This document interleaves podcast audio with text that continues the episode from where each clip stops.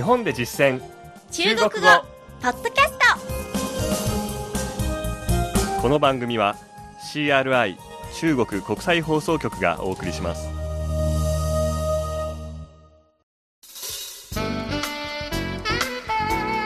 ト大家好。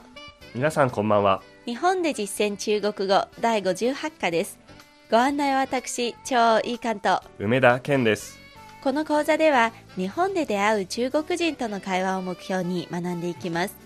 中国人に日本をどんどん紹介していきましょう。今回からは舞台芸術編をお届けします。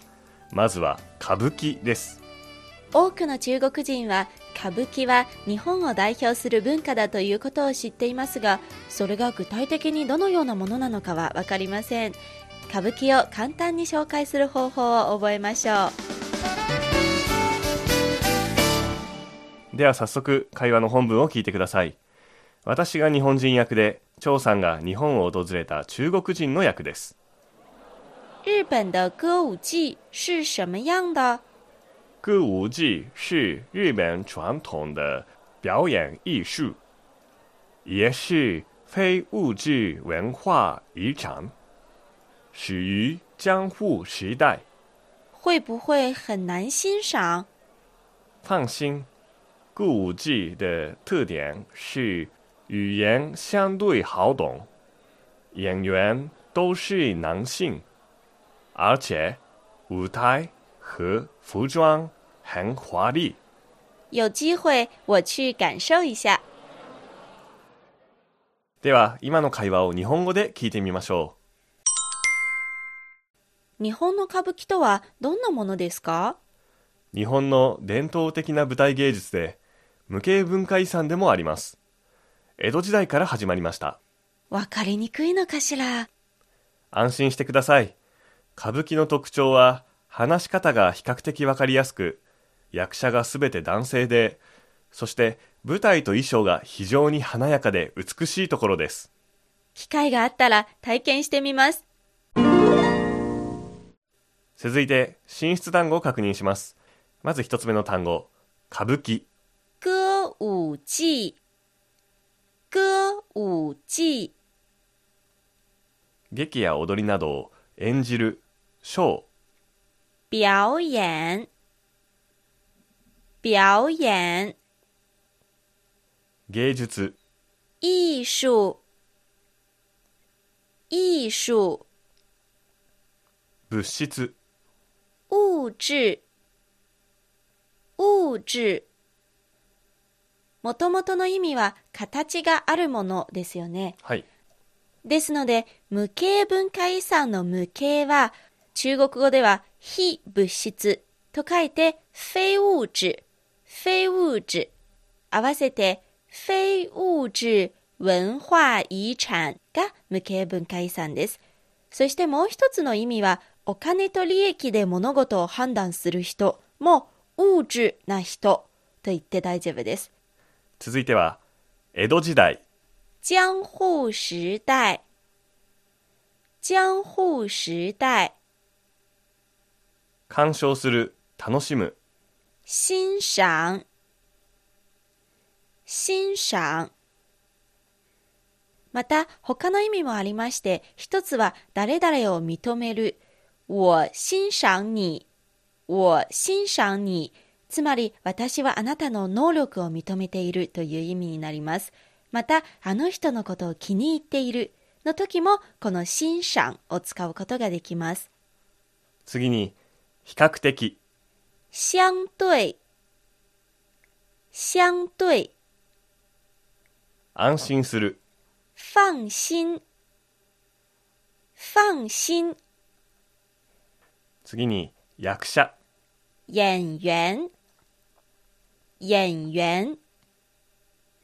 性別を付け加えたいときは、えー男性の俳優のときは男演員、女優のときは女演員。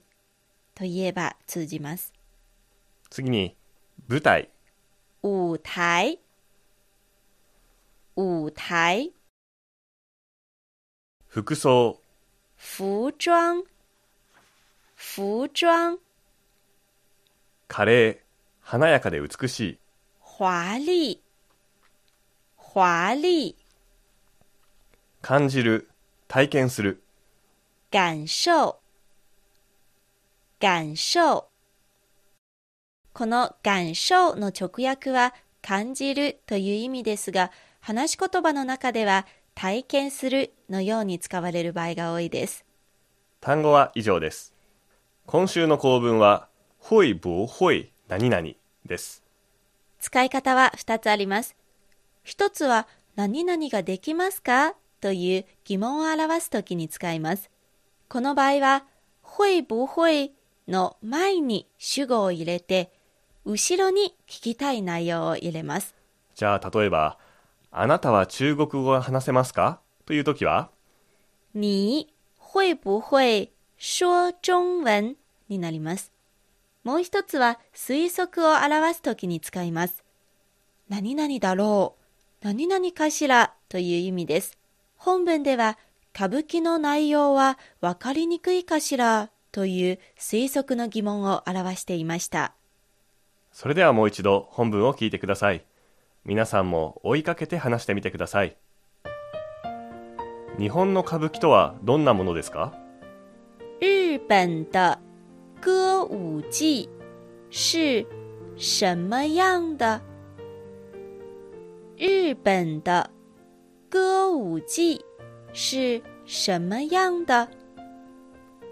日本の伝統的な舞台芸術で歌舞伎是日本传统的表演艺术。歌舞伎是日本传统的表演艺术，無形文化遺産でもあります。也是非物质文化遗产，也是非物质文化遗产。江戸時代から始まりました。始于江户时代，始于江户时代，わかりにくいのかしら？会不会很难欣赏？会不会很难欣赏？安心してください。放心，放心。歌舞伎の特徴は話し方が比較的わかりやすく歌舞伎的特点是语言相对好懂。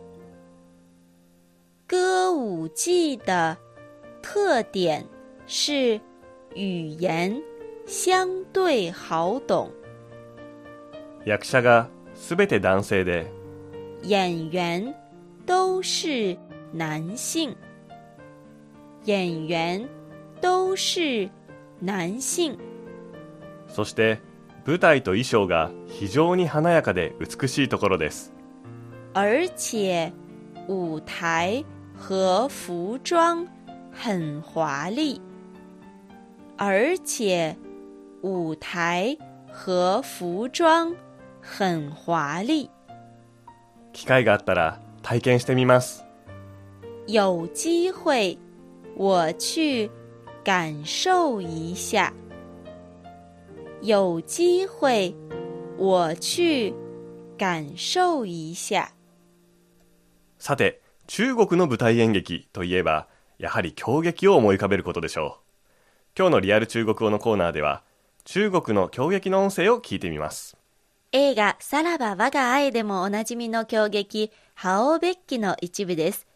中国を代表する狂劇俳優メイランファンの代表作で幸雨と愚美人の別れを描いた名作です。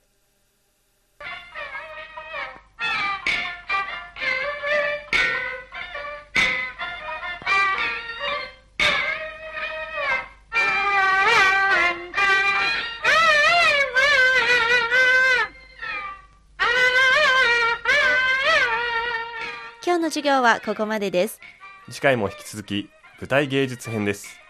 能を中国人に紹介してみましょうそれではまた再见再见ー